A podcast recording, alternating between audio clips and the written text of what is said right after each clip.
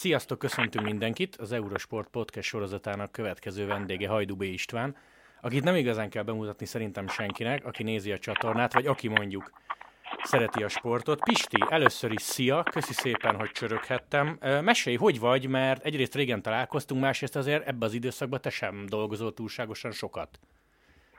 Sziasztok, köszöntök mindenkit, aki ezt most hallja. Való igaz. Egy-egy archív mérkőzés kommentálása a feladat, illetve az m Sporton lévő Gól 2 műsor netre költözött, és ott hetente egyszer vagy kétszer a magyar futball szereplőivel megbeszéljük az aktuális történteket, de hát, vagy történéseket, de hát valóban az, az igaz, hogy ebben a munkában azért nem szakad bele az ember. Az meg, az meg külön érdekesség, amikor mondjuk egy, nem tudom én, egy 2000 ötös BL döntőt újra kell kommentálni, vagy egy 93-as Honvéd Manchester United mérkőzése föl kell készülni, úgy, mintha 93 lenne, de tudjuk, hogy 2020 van, mivel mi történt, tehát igazából, igazából ezzel telnek már, ami a munka részét illeti a, a napok. Próbálok még egyébként rendet rakni itt a, a régi közvetítési papírok között. E, inkább kevesebb, mint több sikerrel. Mennyire vagy te egyébként ilyen típus, hogy elraksz, nem tudom, régi újságokat, magazinokat, felkészüléseket, vagy inkább azt mondod, hogy hagyjuk 2020 van ott a net? Én, én azt szoktam magamon mondani, inkább én egy 20. századi ember vagyok. Tehát itt a net óriási segítség, tehát nélkülözhetetlen, tulajdonképpen ma már, és nagyon sokat használom, de a, a net az nem teljesen ugyanazokkal a tartalmakkal jelenik meg, főleg nem a régi múltra nézve, mint, mint amivel a régi újságok. Én amikor elkezdtem ezt a sportriporterkedést, ugye az abból állt, hogy 1990. szeptember 1-én, tehát ennek lassan 30 éve, jelentkeztem egy sportriporter iskolába, azóta én elvileg minden egyes napon a sportnapilapot elteszem. Várj, bocsánat, közbe kell, hogy vágjak, ez neked megvan? Igen. igen. És hol tárolod? Hát fönn van a padláson, igencsak megterhelve. Nyilván ezek között is szelektálni kellene. Tehát nehezen tudom elképzelni, hogy egyszer majd azt mondom, na végig olvasom az 1995-ös évet. De például most, amikor az volt a feladat, hogy a Ferencváros Bajnokok Ligája meneteléséről szóló kisfilmek között átkötő szöveget mondjak, akkor szépen fölmentem a padlásra, elővettem a 95-ös őszi nemzeti sportokat, és, és a saját emlékekből, közvetítés részletekből, közvetítési papírokból azért, azért eléggé, tehát exkluzív tartalmat tudtam volna még úgy is nyújtani, és esetleg a meccs összefoglalók le sem mennek. Amellett, hogy az ember olyankor elidőzik, és, és egy fél órás munkát három-négy óra alatt csinál meg, mert akkor már következő lapot is megnéztem. Akkor hogy nézett ki egy olyan sportoló, akit ma ismerek, e, de, de igazából ugye a saját archívumomra jelentősen támaszkodom, ami egyébként nagyon feltűnő, vagy most 2000 után szemmel feltűnő, hogy mindig is nagyon kicsi betűkkel írtam, de ma már nem nagyon tudom elolvasni azt, amit 30 évvel vagy 25 évvel ezelőtt lefirkantottam, tehát ahhoz már nagyon komoly asszociációs képesség, meg, meg, meg éles szem kell, de, de elég sok, sok minden, amit közvetítettem, annak a háttéranyagát, azt, azt megőriztem, műsorfüzetektől kezdve tényleg olyan, olyan papírokig, amik, amik fontosak lehetnek, és nyilván ezeknek a folyamatos szelektálása is zajlik, de, de nagyon nehéz szívvel dobok ki bármit. Noha tudom, hogy ez valószínűleg soha nem fog kelleni, vagy másnak ez egyáltalán nem fog annyit jelenteni, mint amennyit uh-huh. nekem jelentett. Te egyébként, és most itt, hát legyen ilyen 90-es évek közepe mondjuk az idősáv, amikor jártál külföldön, figyeltél arra, és ugye még nem volt net, hogy magazinokat, újságokat vegyél elhoz, és akkor később abból ugye lehetett infókat adni, venni, szerezni? Hát igen, igazából a, a legnagyobb különbség talán a 90-es évek és a, a mostani közvetítések között az, hogy a 90-es években az információ megszerzése az, az sokkal nehézkesebb volt. Tehát én emlékszem, amikor én a telesporthoz kerültem, és nem tudom, vasárnap ö, délben érkezett egy holland bajnokiról egy összefoglaló, akkor azt csináltuk Faragó Ricsi barátommal, aki általában nem volt vasárnap délben hozzám hasonlóan, fölhívtuk a holland televíziót. Ott fölhívta, fölvette a portás, elmondtuk, mit akarunk, kapcsolta a sportosztályt, és elmondták, hogy nem tudom én, az Ajax villentve mérkőzésen kik szerezték a gólokat. És akkor ez így rendben volt. Ma ugye két kattintással az előző napi Ajax villentvét végig tudod nézni. Tehát nem, nem, ez, a, nem ez az érték, de akkor, akkor valóban minden egyeset, emlékszem a, a közvetítéseim elején, amikor elkezdtem közvetíteni, nagyjából a nyugati pályaudvar vagy a Blahalújza téri aluljáróban lehetett valami fajta külföldi lapot kapni, ahol legalább, hát emlékszem a Kickernek például egy, egy Bundesliga kiadott szám, ahol benne voltak a játékosok nevei, keresztnevei, születési idejei, sőt a messzámai, hát ez egy olyan kincsnek számított, uh-huh. ami, ami nélkül nem lehetett elképzelni. És nyilván kint külföldön is ugyan, ugyanez volt a, a helyzet, de, de tegyük azt hozzá, hogy akkor azért nem is volt ennyi közvetítés. Tehát akkor egy információ, ha elhangzott, az, az egészen másképp tűnt, mint, mint, egy, mint a mai korban. Hát az akkori, mondjuk a 90-es évek közepét mondod, nem tudom én, a, a Del Piero-nak, vagy a, vagy a Gianluca Vialli-nak az életrajza, az egy évbe kétszer-háromszor hangozhatott el. Mondjuk egy Juventus mérkőzést, egy átlag magyar néző látott egy évbe ötöt, és akkor már sokat mondtam. Meg ahhoz már be kellett jutniuk a BL döntőbe.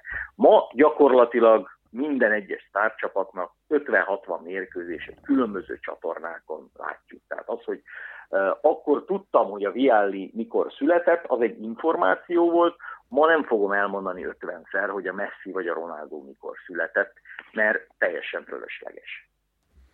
Egyébként abból, amit te, ugye Komlós is voltál 90-ben, erre jól emlékszem? Igen, akkor még sportriporter stúdiónak hívták, de valóban később ez lett a komlósi oktatás. Szóval, amit akkor tanultál, szerinted, vagy meglátásod szerint, ez tényleg magánvélemény, át lehet menteni valamit 2020-ra, vagy annyit változott már minden, hogy kb. semmit? E, nem mondanám, hogy semmit. Igazából ugye e, ennek, amit, amit ott, hát ugye nyilván maga a tanítása is ennek az egésznek egészen más, mint akkor volt. Akkor elméleti előadások voltak, bejöttek emberek, sztorizgattak, elmondták, hogy ezt az egészet gyakorlatban lehet megtanulni, és emlékszem, talán egy fél évben ugye csináltunk egy riportot, meg volt egy ilyen stúdióbeszélgetésünk. Ugye Kovácsi László volt akkor a Telesportnak a felelős szerkesztője, aki az egyetlen televíziós műhelyt ebben az iskolában vezette. Egy hatalmas tudású ember, sajnos már nincs közöttünk egy díj őrzi a nevét egyébként, médiadíj, de ő például az első évfolyamból hat embert 1991-ben be tudott juttatni úgy a telesportba, az akkori főszerkesztő, Gyula Istvánnal ezt megbeszélte, eh, hogy, hogy hárman nappal, hárman éjszaka vettünk részt inkább a munkafolyamatokban, és akkor ugye az egyetlen televízióban, az MTV-ben sportműsorok száma jelentősen megnőtt, és a műsoridő mennyisége is. Uh-huh. Akkor azt úgy kell elképzelni, hogy egyszer csak reggelente lett öt darab sporthírek három-négy percben, de, de elképzelhető volt ugye egy este 6 órás, sőt majdnem minden volt este 6 órás magazinműsor, hétvégén ez másfél órás volt, hétfőn egy 90 perces magazinműsor, és ehhez képest voltak élő közvetítések. Most nyilván ezt a tévében, a tévé sportosztályán lévő, nem tudom én, 15-20 ember, ezt nem bírta fizikailag sem, tehát kellett a segítség.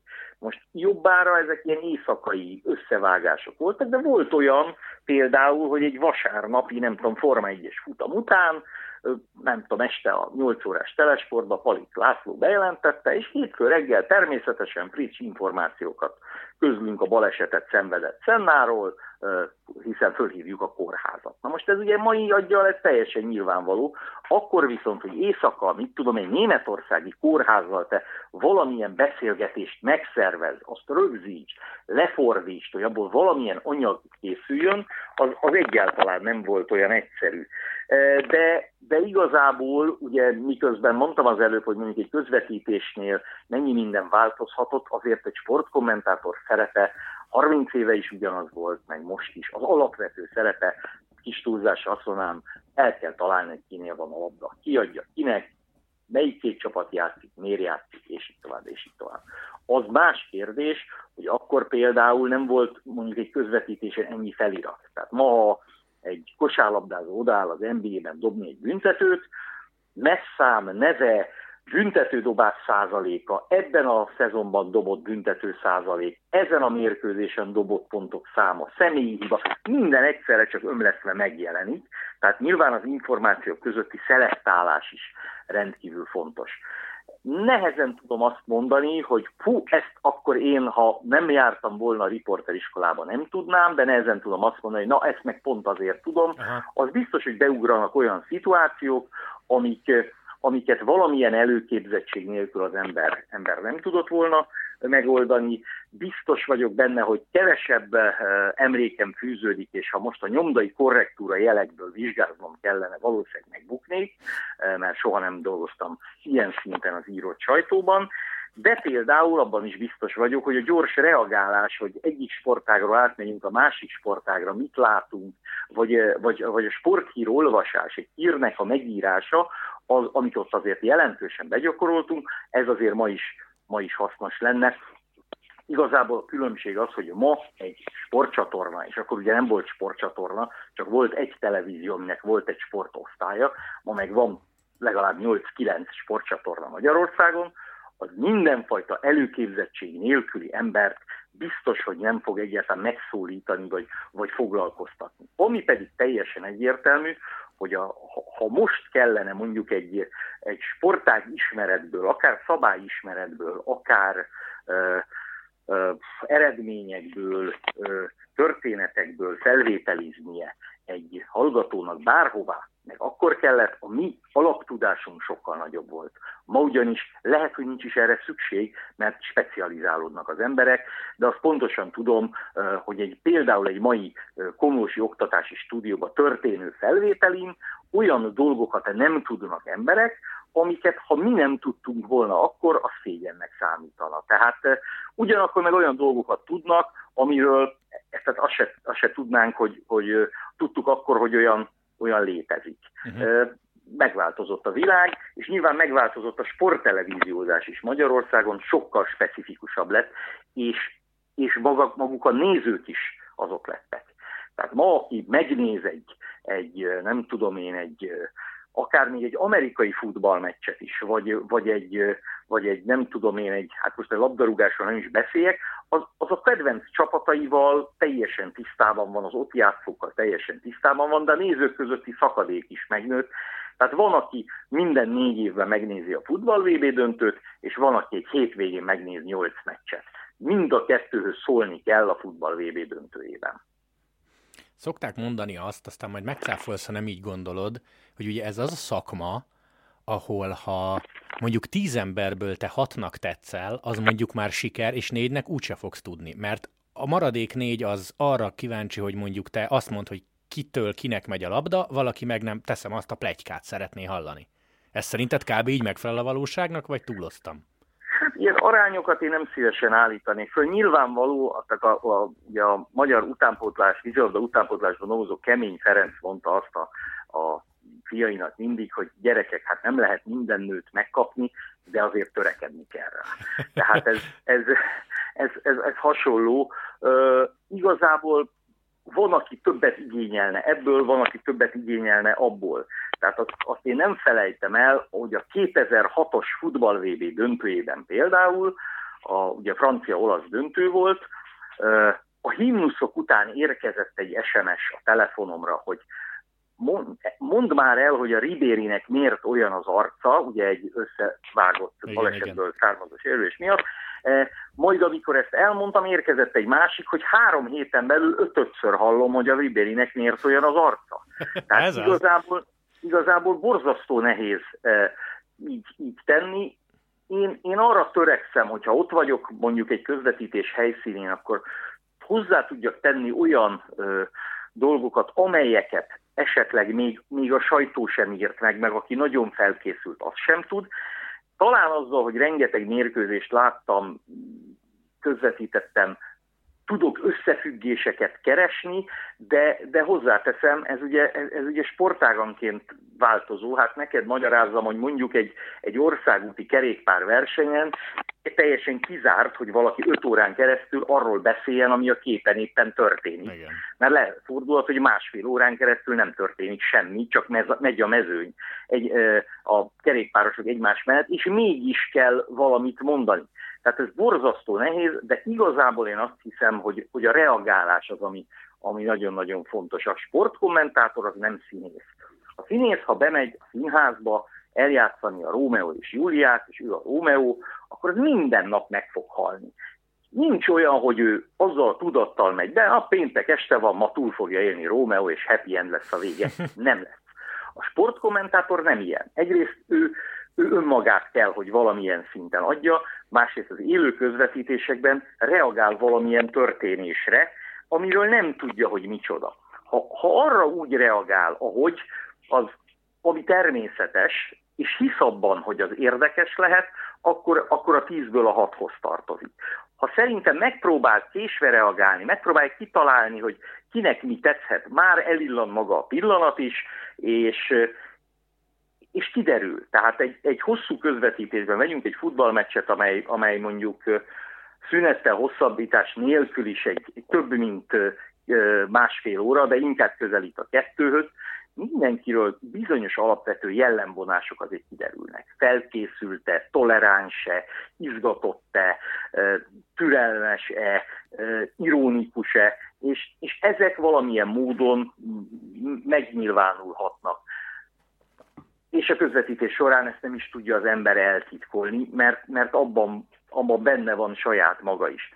Ráadásul ugye nekünk azt az érzetet, azt az abszolút téves érzetet megadja, mint hogyha ha miattunk, tehát ha valami jó történik, nyerünk egy olimpiát, gólt rúgunk az osztrákoknak, ugye eleve többes szám első szedébe fogalmazom, pedig hát én sose nyertem olimpiát, és sose rúgtam volt az osztrákoknak.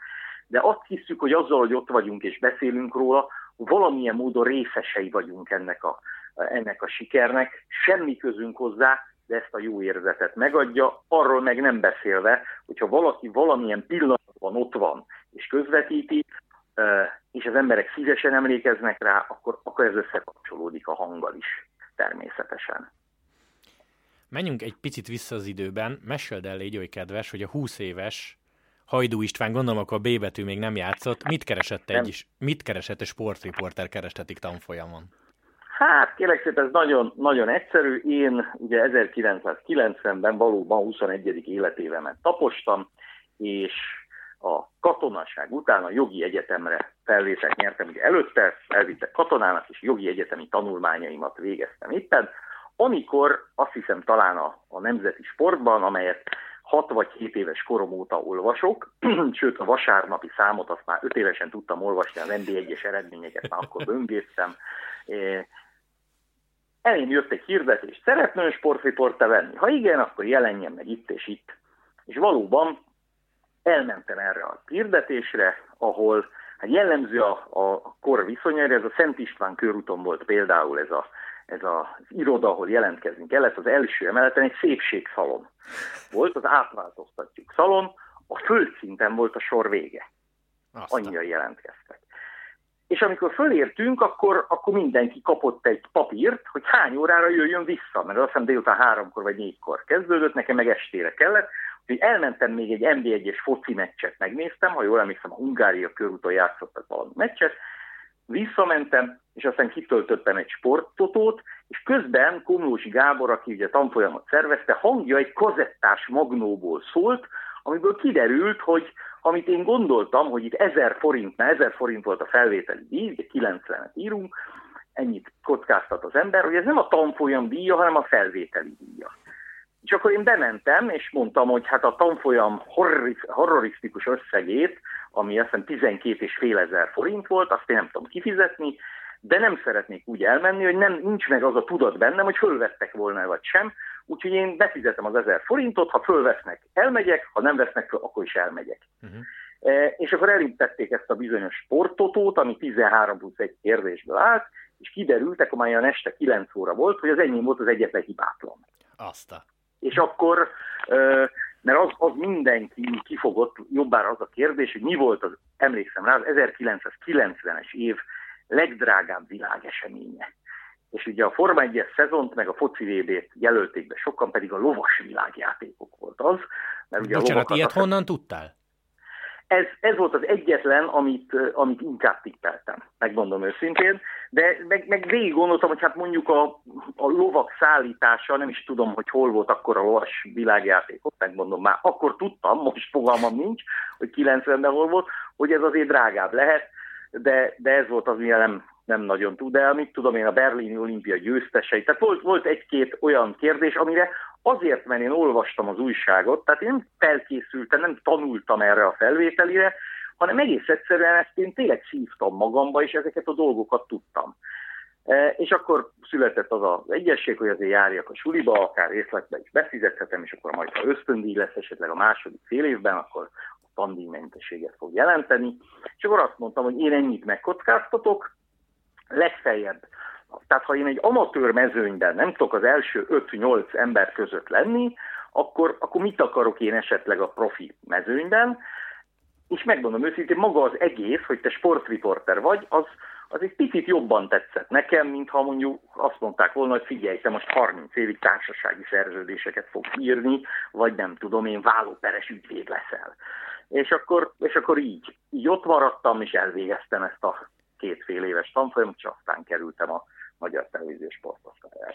Két kérdés, még el nem felejtem. Egy, te szóltál erről otthon, hogy mész a tanfolyamra? Igen, szóltam És erről. támogatták? Hát, nekem az édesanyám, amikor én, mert ugye én állandóan sportúj, tehát a sportújságot elolvastam, akkor utána jöhetett a tanulás, jól tanultam egyébként, tehát nem volt ezzel baj, de mindig föltett azt a kérdést, hogy fiam, és te ebből fogsz valamikor megélni? És 12, megmondom nekem, neked őszintén, meg aki ezt hallja, az is higgye el, hogy őszintén beszélek, hogy nekünk akkor az a 12.500 forint az nagyon nagy pénz volt. Tehát két, az én szüleim azok gyári munkások voltak, nem vetett szét minket, nem nélkülöztem egyáltalán, de nem vetett szét minket a pénz, és akkor azt mondta az édesanyám, meg az édesapám, hogy fiam, te nyáron dolgoztál, mert valóban én aznap, azon a nyáron a Tungsram üveggyárában dolgoztam három, három műszakban, és kerestem azt hiszem 17 ezer forintot, és azt mondták, hogy ha te ezt a pénzt megkockáztatod, akkor csináld, de, de ne menjen a, a tanulás vagy az egyetem rovására. Jelzem, arra ment aztán, de inkább azért, mert ez a dolog sokkal jobban érdekelt, Ráadásul akkor a kor körülményeit kell megint figyelembe venni, ugye 1991-ben kerültem én a tévéhez, most ahhoz, hogy nekem valami munkát adjanak, ahhoz nekem állandó ott kellett lennem. Tehát nem volt, nekünk még a lakástelefonunk se volt akkor, nem hogy mobiltelefonunk, egész egyszerűen az, hogy Pista, te csináld ezt, vagy csináld azt, azt csak akkor mondhatták, ha az ember ott volt. Tehát én az összes szabadidőmben a tévében ültem, és gyakorlatilag majdnem, hogy semmit se csináltam, mert ha becsípődött a telexgép, akkor fölmentem a negyedik emeletre a híradóhoz, ott, és akkor azt megigazítottam. De így, így jött az, hogy egyszer egy, nyilván mindenkinek előtte van a, a tájékozódás és búvárúszó világkupáról a tudósítás, amely az első, eh, első anyagom volt, Borbézoli barátommal, aki ma ügyvéd, egyébként korábban sportriporter volt, eh, írtuk meg, és aztán, aztán ezt eh, olyan fantasztikus anyagok követték, mint a, egy tudósítás az országos íjászbajnokságról, vagy a miért nem válogatott most Somogyi Miklós kerékpáros oh. kis anyag, és, és aztán, aztán az első, mit tudom én, nagyobb lélek, hát sem nagyobb lélegzetű, csak jelentősebb forgatást is annak köszönhetem, hogy ott ültem, erőemelő EB volt Budapesten, amit a Dobor Dezső nevű kollégám forgatott volna, de valami birkúzás, forgatás elhúzódott. És kiderült az egyik versenyző, hogy már a harmadik versenyszám előtt a másodikban megnyerheti az EB-t, és valakinek ki kellett menni a Marcibányi téren. Na most gondoltad, hogy mennyit tudtam akkor az erőemelésről, kimentem, megcsináltam, az első közvetítésem pedig egy Tutto Mobili Bocsa Európa bajnokság volt.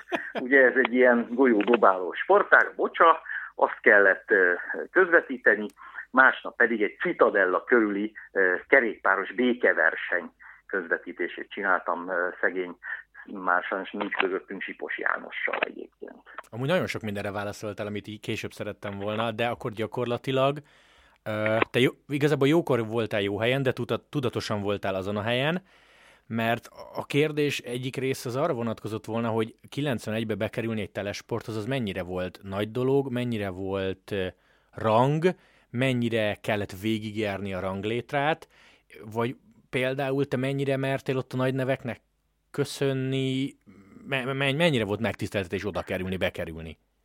Hát nekünk, tehát, tehát annyiban mindenképpen szerencsém volt, és nyilván ez tudatos volt a minket oda behívó Kovácsi László részéről, akiről beszéltem, hogy mi nem, én nem egyedül kerültem oda, hanem hatod magammal.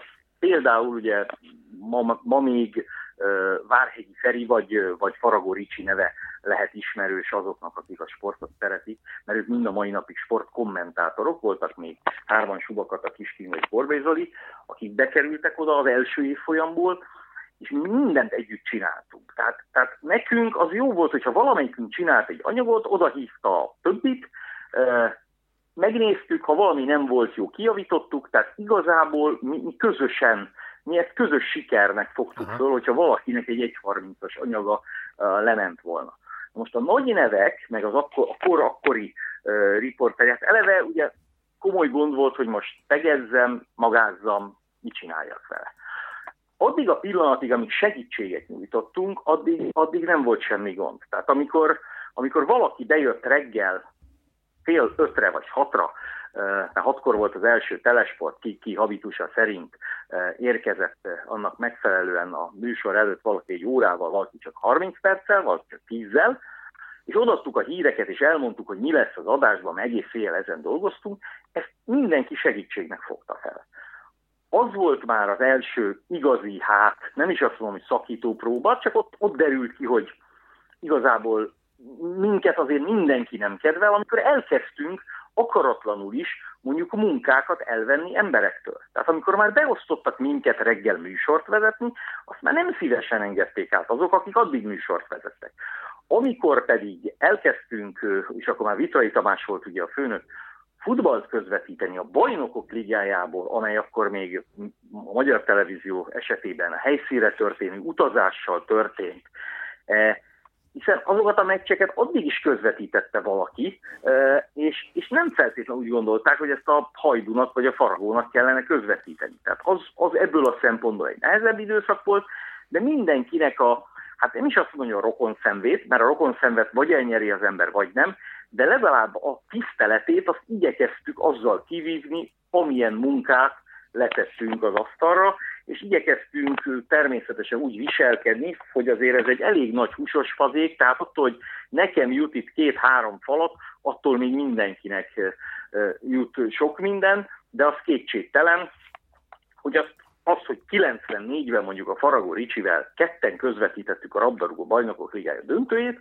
azt azok, akik nem közvetítették aznak, abban az évben a bajnokok ligája döntőjét, azt nem kitörő tapsal fogadták. Pont ezt szerettem volna kérdezni, hogy szép dolog a búvárúszás, meg mindannyian emlékszünk az első adásodra, de melyik volt az, amikor te magadba azt mondtad, hogy na ez szint, ez komoly, tehát hogy, hogy most már eljutottam oda, hogy ez, ez, ez minőségi, minőségi közvetítés, amire engem beosztottak. A 94-es? Hát igazából ugye először mi szerkesztettünk, kisebb anyagokat készítettünk, aztán aztán műsort is vezettünk, főleg, főleg reggeli műsorokat. De például ugye jellemző a korra, hogy az én első reggeli műsorvezetésem 92. áprilisában reggel hatkor gyakorlatilag a Telesport teljes szerkesztősége majdnem ment volt. Mindenki, mert a, a fiatalok közül én vezettem először műsort, mindenki várta, hogy na most ez hogy, hogy mi történik ebbe a három percben. Egyébként azt mondták, hogy mindegy, mit csinálsz, úgyis rokonszenves leszel, mosolyogjál, na de olyan hírek voltak, hogy meghalt Juanito, a spanyol futbalista, autóbalesetet szenvedett Kajdi János, kirúgták Tornyi Barnabást, kiesett Temesvári Andrea valamelyik tenisztorla első fordulójában. Tehát csak mosolyra nem volt ok abban a, abban a műsorban, de, de valahogy, valahogy lement. Igazából annyiban szerencsénk volt, hogy, hogy nagyjából olyan 93 táján volt az óriási szenzáció, hogy a magyar televízió minden NB1-es bajnoki mérkőzés, a labdarúgásról van szó, egy kamerával kimegy, és arról a mérkőzésről összefoglalót készít. Na most ez ugye nyolc meccs volt akkor, nem nyolc különböző időpontban, hanem, hanem nagyon sok meccs egy időben, és egész egyszerűen, mint a más sportesemények is voltak azon a hétvégén, ember kellett oda, és ezekbe a gól összefoglalókban jutott először nekünk szerep a futballal kapcsolatban, és aztán mondta a Vitrai Tamás, 93-94-es bajnokok ligája idén elején, hogy szeretne minket a futballban is kipróbálni, de úgy, mint közvetítők, de már nem úgy, hogy, hogy rögtön a magyar fociba, hiszen akkor egy tévé volt, ha, ha egy 20 éves vagy 20 valahány éves gyerek egy Fradi Újpesten mond valamit és valahogy állást foglal, szétszedik a magyar futball szereplői, vagy azért, mert 11-es volt tényleg, vagy azért, mert nem volt az, és mivel úgy látja, hogy mi vasárnaponként bent vagyunk, csináljuk ezeket a külföldi összefoglalókat, és jobb meccsek a BL meccsek, mint a magyar bajnokik, csináljunk bajnokok ligája mérkőzéseket. Ott úgyse fognak a szereplők tiltakozni, ha valakiről esetleg valami jót mondunk, vagy hogy valami rosszat mondunk, hát a jó ellen se persze. És akkor így kezdődött a, a, a BL közvetítés sorozat, és valóban ezt követően pedig, ugye az 1994-es foci VB-re már ebből a csapatból egy ember, Faragó Ricsi el is jutott. Úgyhogy itt, itt kezdődött a viszonylagosabb ismertség, és aztán a következő, az időben azt követő olimpián, az 1996-os olimpián, ott már rengeteg, relatíve sok négy-öt ilyen komlós is, hallgató is részt vett, és, és közvetített. 94 BL döntő. Két kérdés ezzel kapcsolatban, mert akkor azért még gyakorlatilag, sőt, biztosan egyetlen háztartásban, sőt, szerintem még az MTV-nél, de majd elmondott, ha nem így volt, sem volt alap az internet. Hogy készültél te életed első BL döntőjére? Ugye ott a Ricsivel mentetek ki, Atén, egy fél időt ő csinált, egy fél időt te, szóval hogy lehetett akkoriba készülni?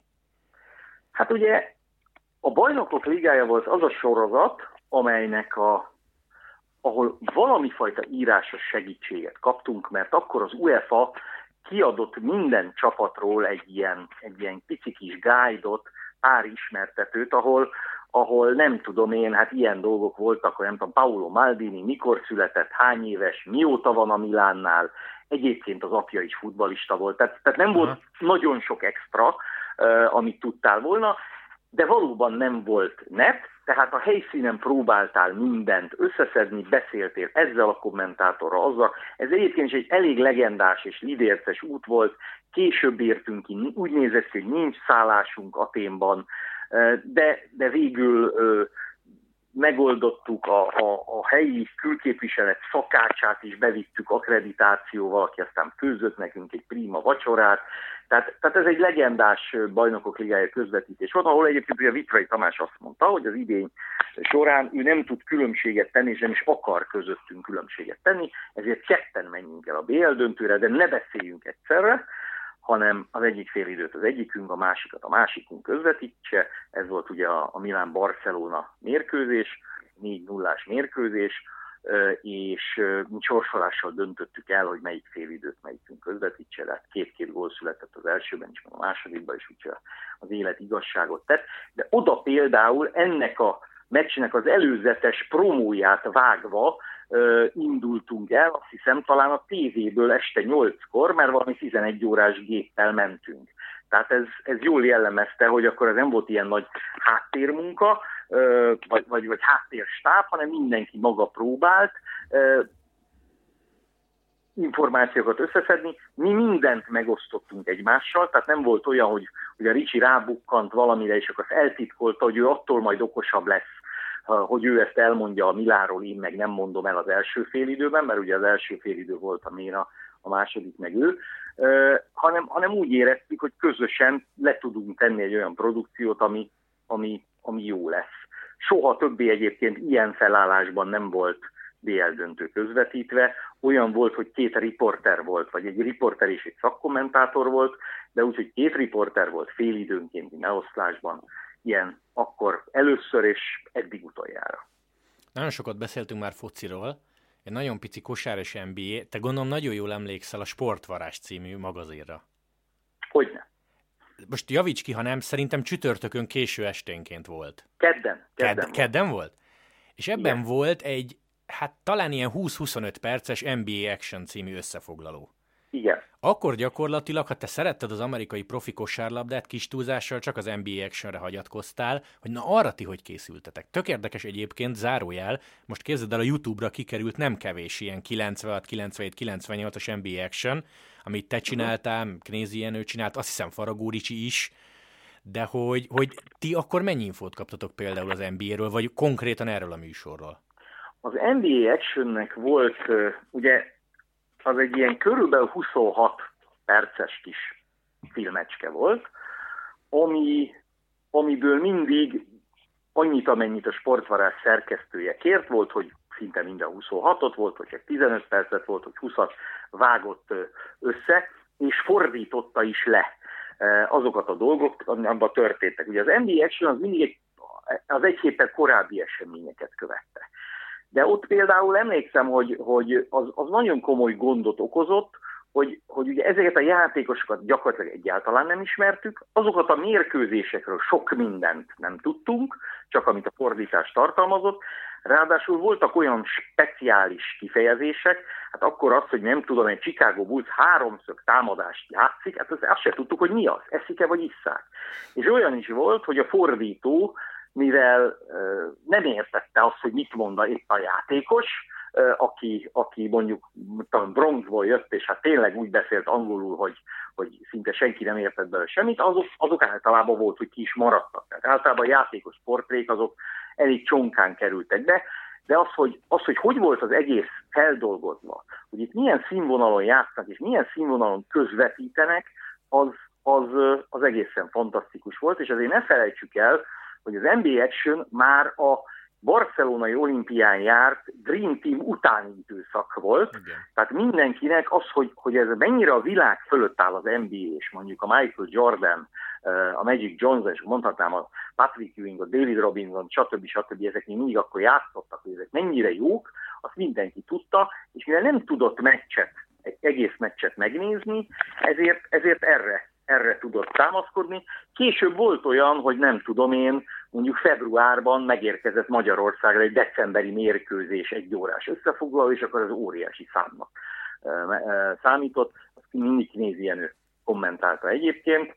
De például ugye én az NBA játékosokat a, a 2000-es olimpián az amerikai kosárlabda csapatot közvetítettem, és aztán, amikor a 2000-es olimpia után a sportekhez kerültem, már úgy történt a, hogy mondjam, a megkeresésem is, hogy akkor már közölték velem, hogy szeretnék, hogyha azt a heti egy NBA mérkőzést is én közvetíteném, de az már annyiban más időszak volt, hogy akkor egy, egy átlagos NBA mérkőzésre, csak arra a mérkőzésre volt egy ilyen 90 oldalas kis valami, amit át lehetett olvasni, és akkor még a csapatokról külön-külön, a játékosokról külön-külön. Tehát, az, az, tehát akkor már nem az volt a probléma, hogy tudunk-e valamit, vagy nem tudunk, hanem, hanem az volt, hogy, hogy úristen, hogy mondjunk el ebből annyit, hogy azért, azért közvetítsük magát a meccset is. És te sporttévésként jártál helyszínen, ugye? Azt hiszem All-Star Gála volt, de aztán kijavítasz a Három döntő darab. All-Star Gálán jártam. Három darab All-Star Gálán jártam. Mind a három külön történet. Ugye én ott a, a kosárlabdát azt Várkonyi Attilával közvetítettem, és az első két évben Washingtonban és Philadelphiában volt az All-Star Gála, ahol a Várkonyi Attila korábban élt, a 2003-as pedig Atlantában, ahol én meg jártam az olimpián. Volt helyismeret. Tehát, tehát volt, volt helyismeretünk, tudtuk, hogy, hogy mi merre van. Ugye az All-Star Gála az alapvetően arról szólt, hogy érezd jól magad. És vitt hírét a világban, hogy ez milyen fantasztikus esemény. Ugye a harmadik All-Star Gálán már ott stáb is volt, kamera is volt, interjúk is készültek, egészen döbbenetes volt, hogy játékosok vagy sztárok hogy, hogy viselkednek kamera előtt, illetve az egésznek a, az egésznek a szervezése, és ugye ne felejtsük el, hogy, hogy például az első évben egyszer csak odajött hozzánk egy hölgy a bejelentkezésünk előtt, hogy akarunk egy játékos is, hogy ott legyen velünk.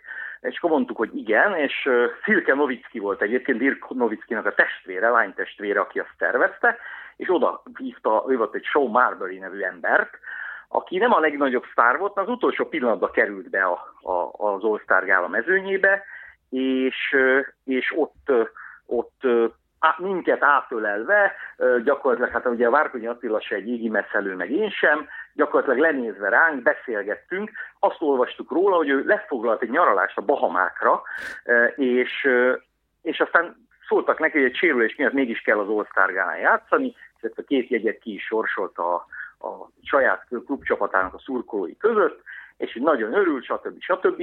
Majd ez a Sean Marbury az utolsó percben dobott két triplát egy olyan mérkőzésen, ami az utolsó pillanatban dőlt el. És egyébként ezt az minket átölel és megráz jelenetet, az, azt hiszem az NBC a következő évi NBA beharangozójába betette. Tehát, tehát ilyetetlen büszkék voltunk. Na most a következő évben a, a Magic Johnson jutott nekünk a pálya mellett egyébként, tehát az se volt egy, egy rossz választás az ott maga a mérkőzés az nem volt olyan jó, de a 2003-as az megint fantasztikus volt, mert az volt a Michael Jordannek az utolsó osztárgálája. És én, hogy a Michael Jordan 5 méterről láttam játszani, az egészen frenetikus volt, és egy történetet, ha még belefér, azt elmesélnék erről, ami nagyon kifejezte az akkori szereplőket. Ugye döntetlenre állt a mérkőzés, és ilyenkor a végén már bármennyire gála, már mind a két csapat meg akarja nyerni a meccset. És a keleti csapat támadott, és a Michael Jordan, aki már ugye 2003-ban messze nem volt olyan atlétikus, mint 10 évvel az, azt megelőzően, kosárra dobott, de úgy, hogy a védő, a Sean Marionnak a keze az ott volt az arcában, és a labda csodálatos ízben behullott a gyűrűbe, kelet válogatottja két ponttal vezetett, teljes hollywoodi befejezés, a Michael Jordan az utolsó gáláján, az utolsó dobásával eldönti a gálát.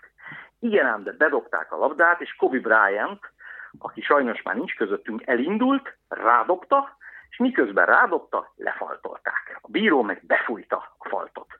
Három dobás következett. Az elsőt bedobta Kobe Bryant, és mindenki azon gondolkodott, hogy most mit csinál. Kihagyja mind a kettőt, és hős csinál a Jordanből, bedobja mind a hármat, és megnyeri a meccset, és akkor oda a Jordan mítosz, vagy az egyiket direkt kihagyja. Nem tudom, hogy direkt vagy nem direkt, de kihagyta a másodikat, bedobta a harmadikat, hosszabbítás lesz, a hosszabbításban győzött nyugat, Kevin Garnett lett egyébként a legjobb, tehát a Brian csapata nyert, és utána Jordan-től megkérdezték, hogy mit szól ehhez az egészhez. És azt mondta a Jordan, mert ugye nagyon sokan szitták a bírót is, hogy miért fújta be, uh-huh. ilyet nem szabad befújni. Jordan meg azt mondta, hogy egy játékos, még ha az a legnagyobbnak is tartott, mint ő, nem lehet nagyobb egy sportágnál.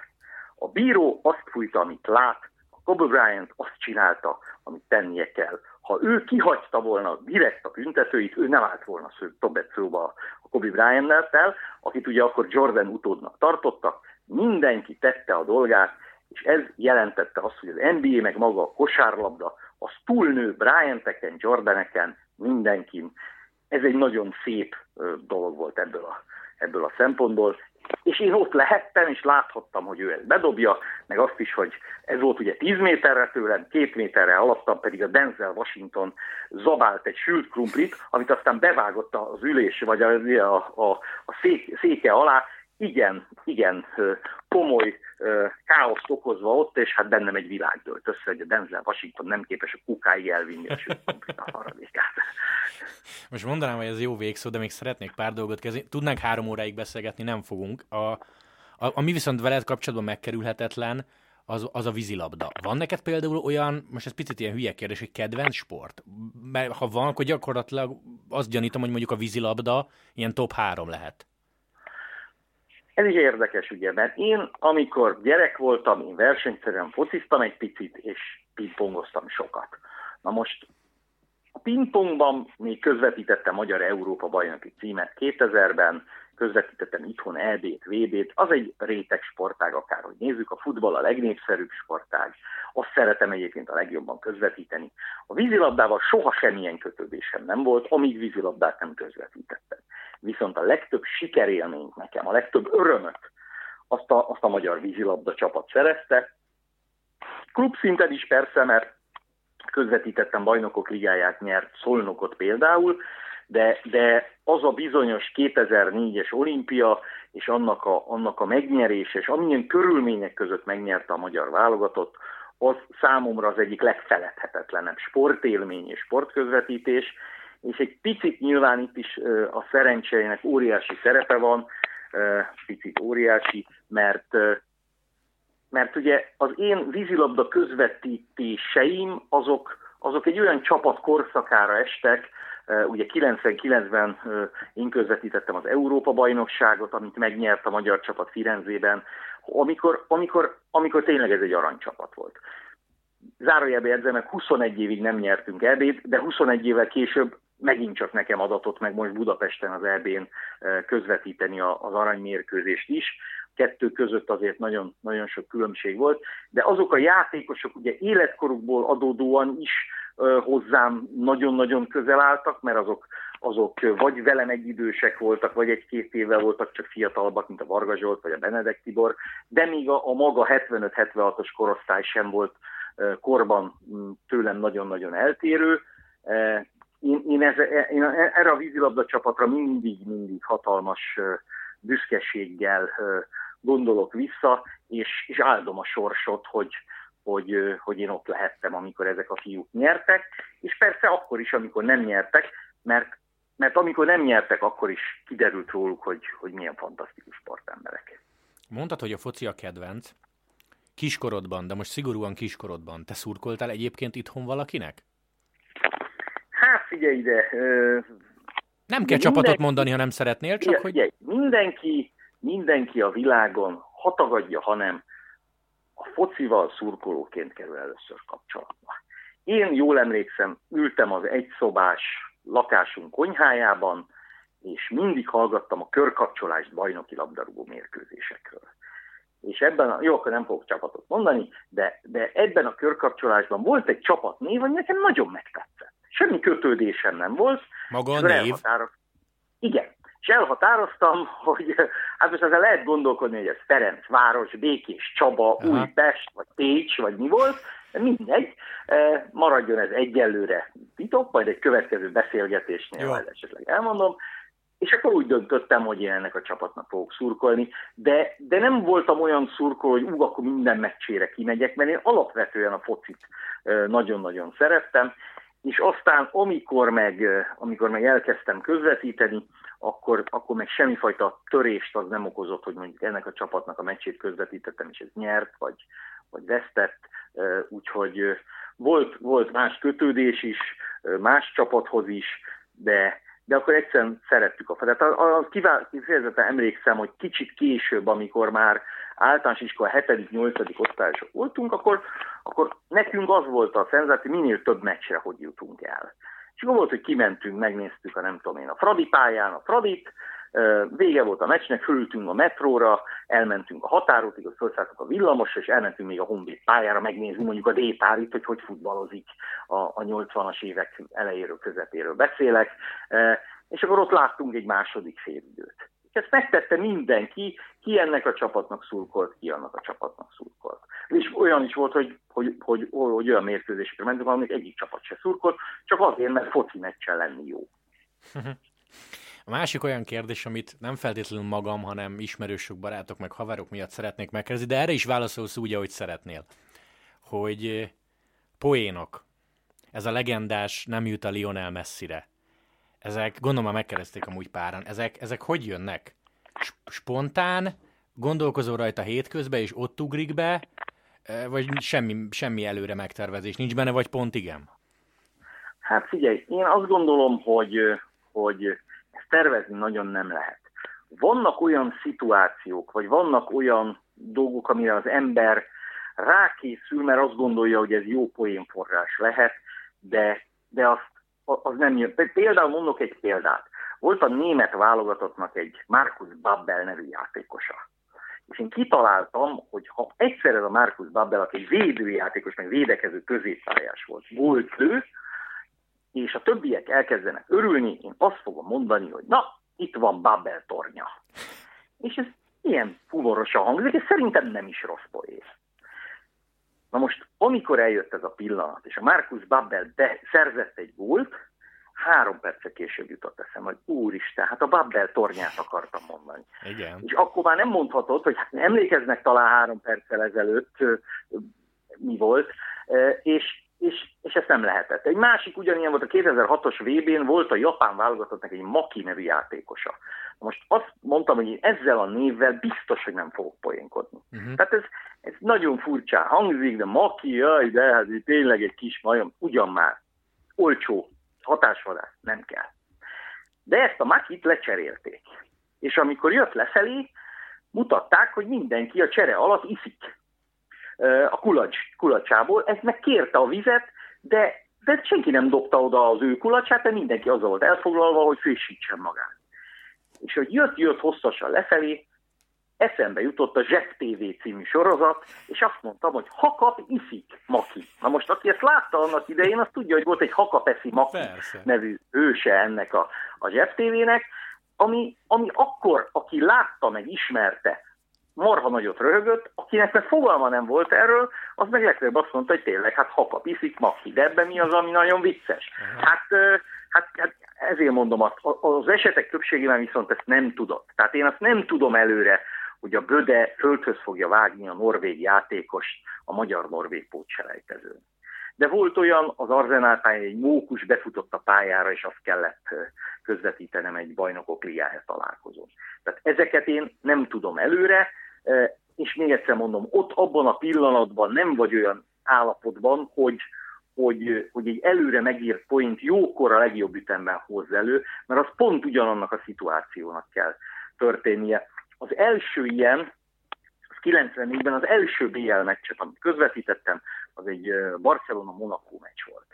Eh, ahol a Johan Cruyff volt a Barcelona edzője, de ő nagyon-nagyon erős dohányos volt, de ő akkor már a szívbetegsége miatt nem dohányozhatott, és nyalókával pótolta mindezt. És amikor bevágták a Johan Cruyffot, akkor kezdtem volna mondani, hogy hát a játékosként, edzőként a Barcelona mit ért el, és annyit lehetett látni, mondom, hogy Johan Cruyff, és abban a pillanatban, hogy kimondtam a nevét, az ember egy óriási köpött, de egy hatalmasat csulázott. Majd utána fogott egy nyalókát, és betette a szájába. És akkor azt mondtam, hogy Johan Cruyff, már kezdtem volna, hogy 73-ban mit csinált, hát kell a hely a nyalókának. A, mondtam a köpésre. És erről az egyik újságban megjelent egy cikk, hogy ez, hogy ez milyen fantasztikus volt. És hogy itt egy televíziózás történeti esemény zajlott le, mert egy, egy magyar tévés szándékosan egy humorosat akart mondani, és ez sikerült neki. Tehát nem belebakizott, nem mhm. humoros volt, ami nem lett humoros, hanem ez valami fantasztikus volt, és még egy két bekezdésen keresztül méltattak, majd jött az utolsó mondat. Nem mondhatunk mást. Köszönjük Faragó Rihárt.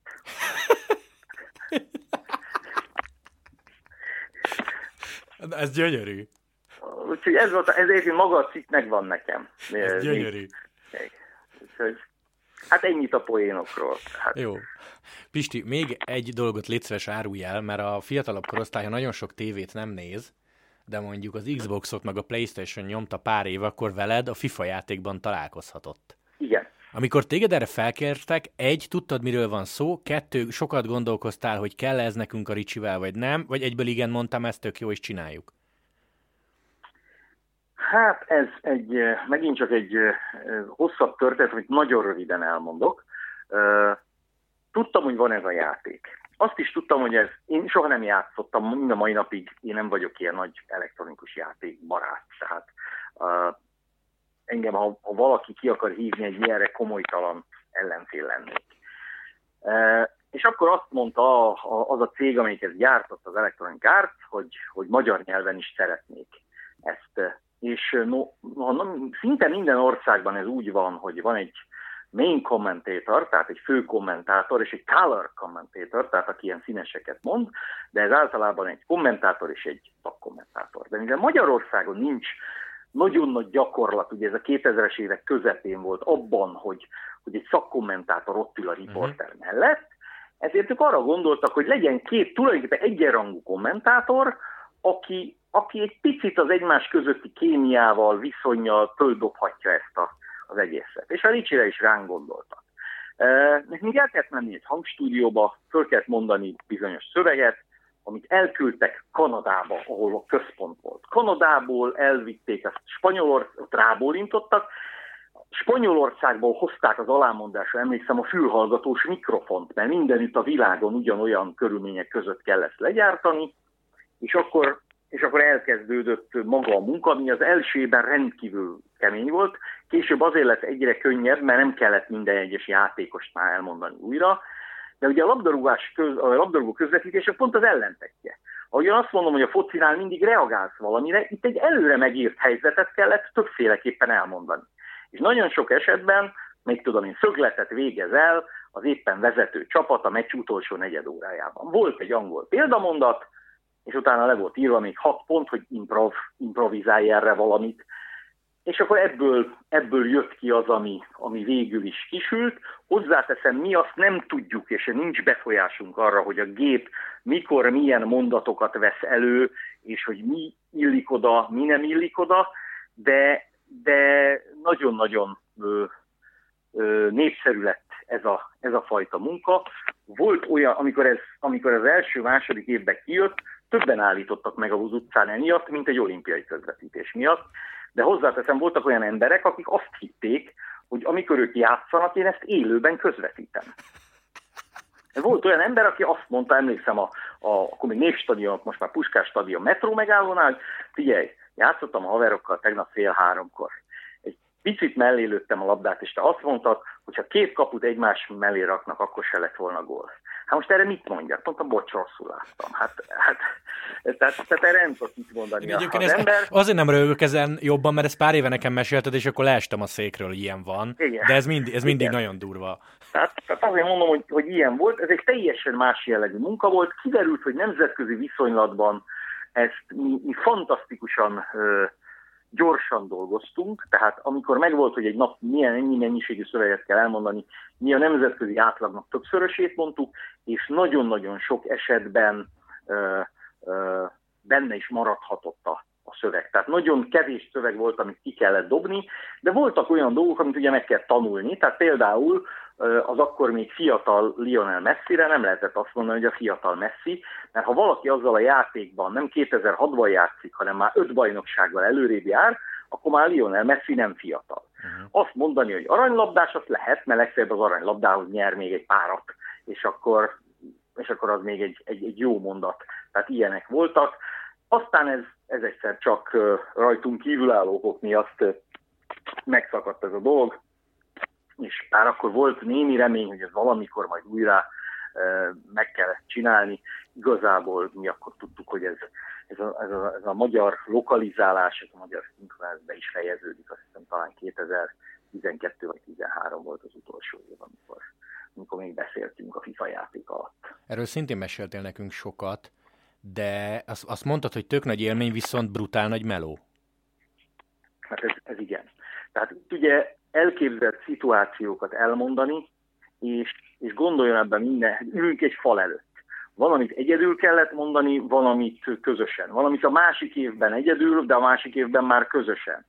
De például arra gondoljon mindenki, hogy mondjuk van Európában mondjuk nem tudom én 15-20 bajnokság, ami számottevő, abban van nem tudom én 15-20 csapat, na most ha nem is mindegyiknek, de a sztárcsapatoknak, tehát bajnokságonként egy 5-nek, 6-nak, összességében legalább egy száz csapatnak a, a 20-as keretét fölmondani úgy, hogy különböző hangintenzitásokkal azt mondani, hogy kán, kán, kán, és akkor buffon, buffon, buffon, ugyanígy, hát ez brutális. Tehát be is reked az ember, meg, meg az kell, hogy érthető is legyen, e, és hát dögunalom. Tehát ez, ez, meg, ez meg nyilván dögunalom, úgyhogy ez valóban egy 8-9 órás valami lett. Az utolsó években meg azt jelentette a problémát, hogy, hogy olyan szövegek voltak megadva, vagy olyan instrukciók, amire nem tudtunk semmit.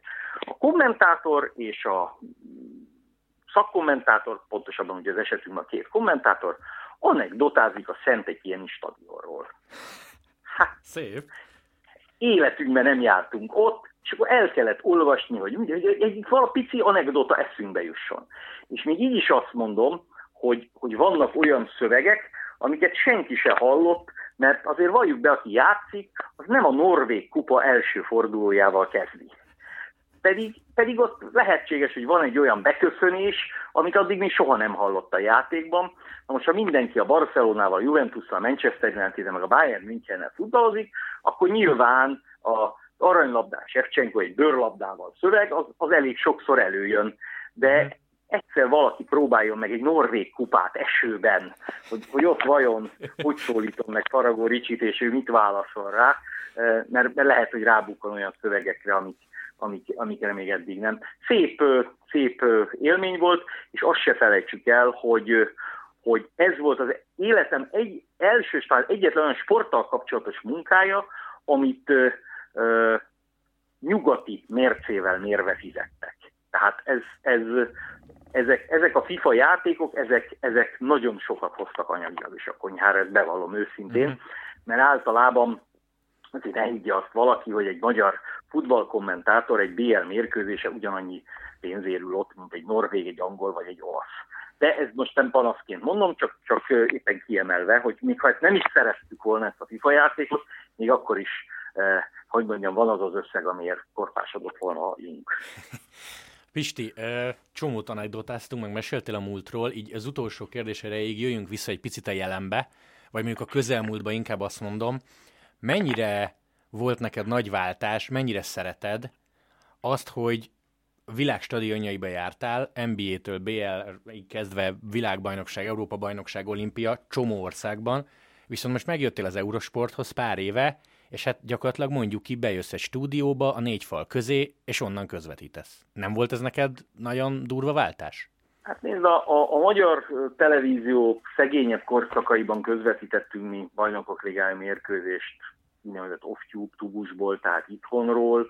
A, a sporttelevíziónál, ugye a Sport 1-nél 2000-től 2003-ig dolgoztam ott, nagyon gyakran előfordult, hogy, hogy egy Bundesliga mérkőzés után fél órával egy NBA mérkőzést közvetítettem. Volt egyébként olyan író, aki azt hitte, hogy helyszínen vagyok, és mondta, hogy ezt a hogy oldom meg, mert őt érdekelni, egy üzletember, és München és Los Angeles között kerekednie, hogy ezt fél órát hogy lehet megoldani.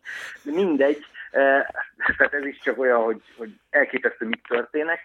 Ez egy, ez egy speciális dolog, vannak bizonyos sportágak, tehát nem tudom például mondjuk, hogy egy Eurosporton egy biatlon közvetítésnél mennyit segítene, ha a helyszínen lennék. Nyilván mert ott ugye ülsz középen, látod a lőteret, legfeljebb látod, mennyire fúj a szél jobban, de egyébként elmennek a, a, a versenyzők előtted, és aztán nem tudom én a, a két és fél kilométeres körből két kilométeren keresztül nem is látod őket. De ez egy, ez egy más típusú közvetítés. Ö, hozzáteszem, hogy, hogy nyilván azt az élményt át kellene, mert aki nézi, azt nagyon nem érdekli, hogy te ott vagy, vagy nem vagy ott. Ő egy, egy hangulatos közvetítést szeretne hallani, ami, ami elég furcsán hangzik, ugye, hogy egy kétszer-kettes stúdióban üvöltesz egy nagyot, és próbálsz egy akkorát üvölteni, mintha ott ülnél az Wimbledonban, vagy a Roland Garroson, vagy éppen néznél egy, nem tudom én, egy Tour de France befutót egy, egy sprint verseny végén. Ez is, ez, is, ez is hozzátartozik. Nyilván ennek az az előnye, meg vagy gyorsabban otthon vagy, tehát nem telik annyi idő el az utazással.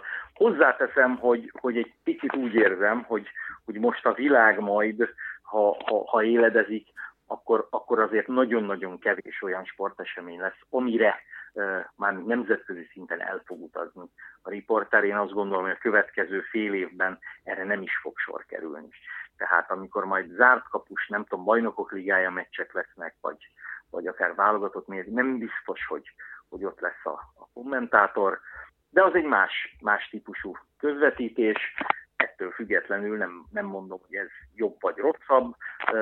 Én azt gondolom, hogy aki csinálta mind a kettőt, az, az egészen, egészen másképp éli meg, hogyha ott van a helyszínen, és egészen másképp éli meg, hogyha ha nincs ott a helyszínen. De ugyanazt az élményt kell elvileg a, a nézőnek adni, de a néző azért nem bolond, tehát pontosan tudja, hogy valaki a helyszínen van, vagy nincs. Ugye ez leginkább akkor látszik, ebből kívánunk mindenkinek minél kevesebbet, amikor két hiba van. Mert ha ott vagy a helyszínen, két hiba esetén is tud beszélni, ha nem vagy ott a helyszínen, akkor legfeljebb azt mondod, hogy most én is egy fekete látok.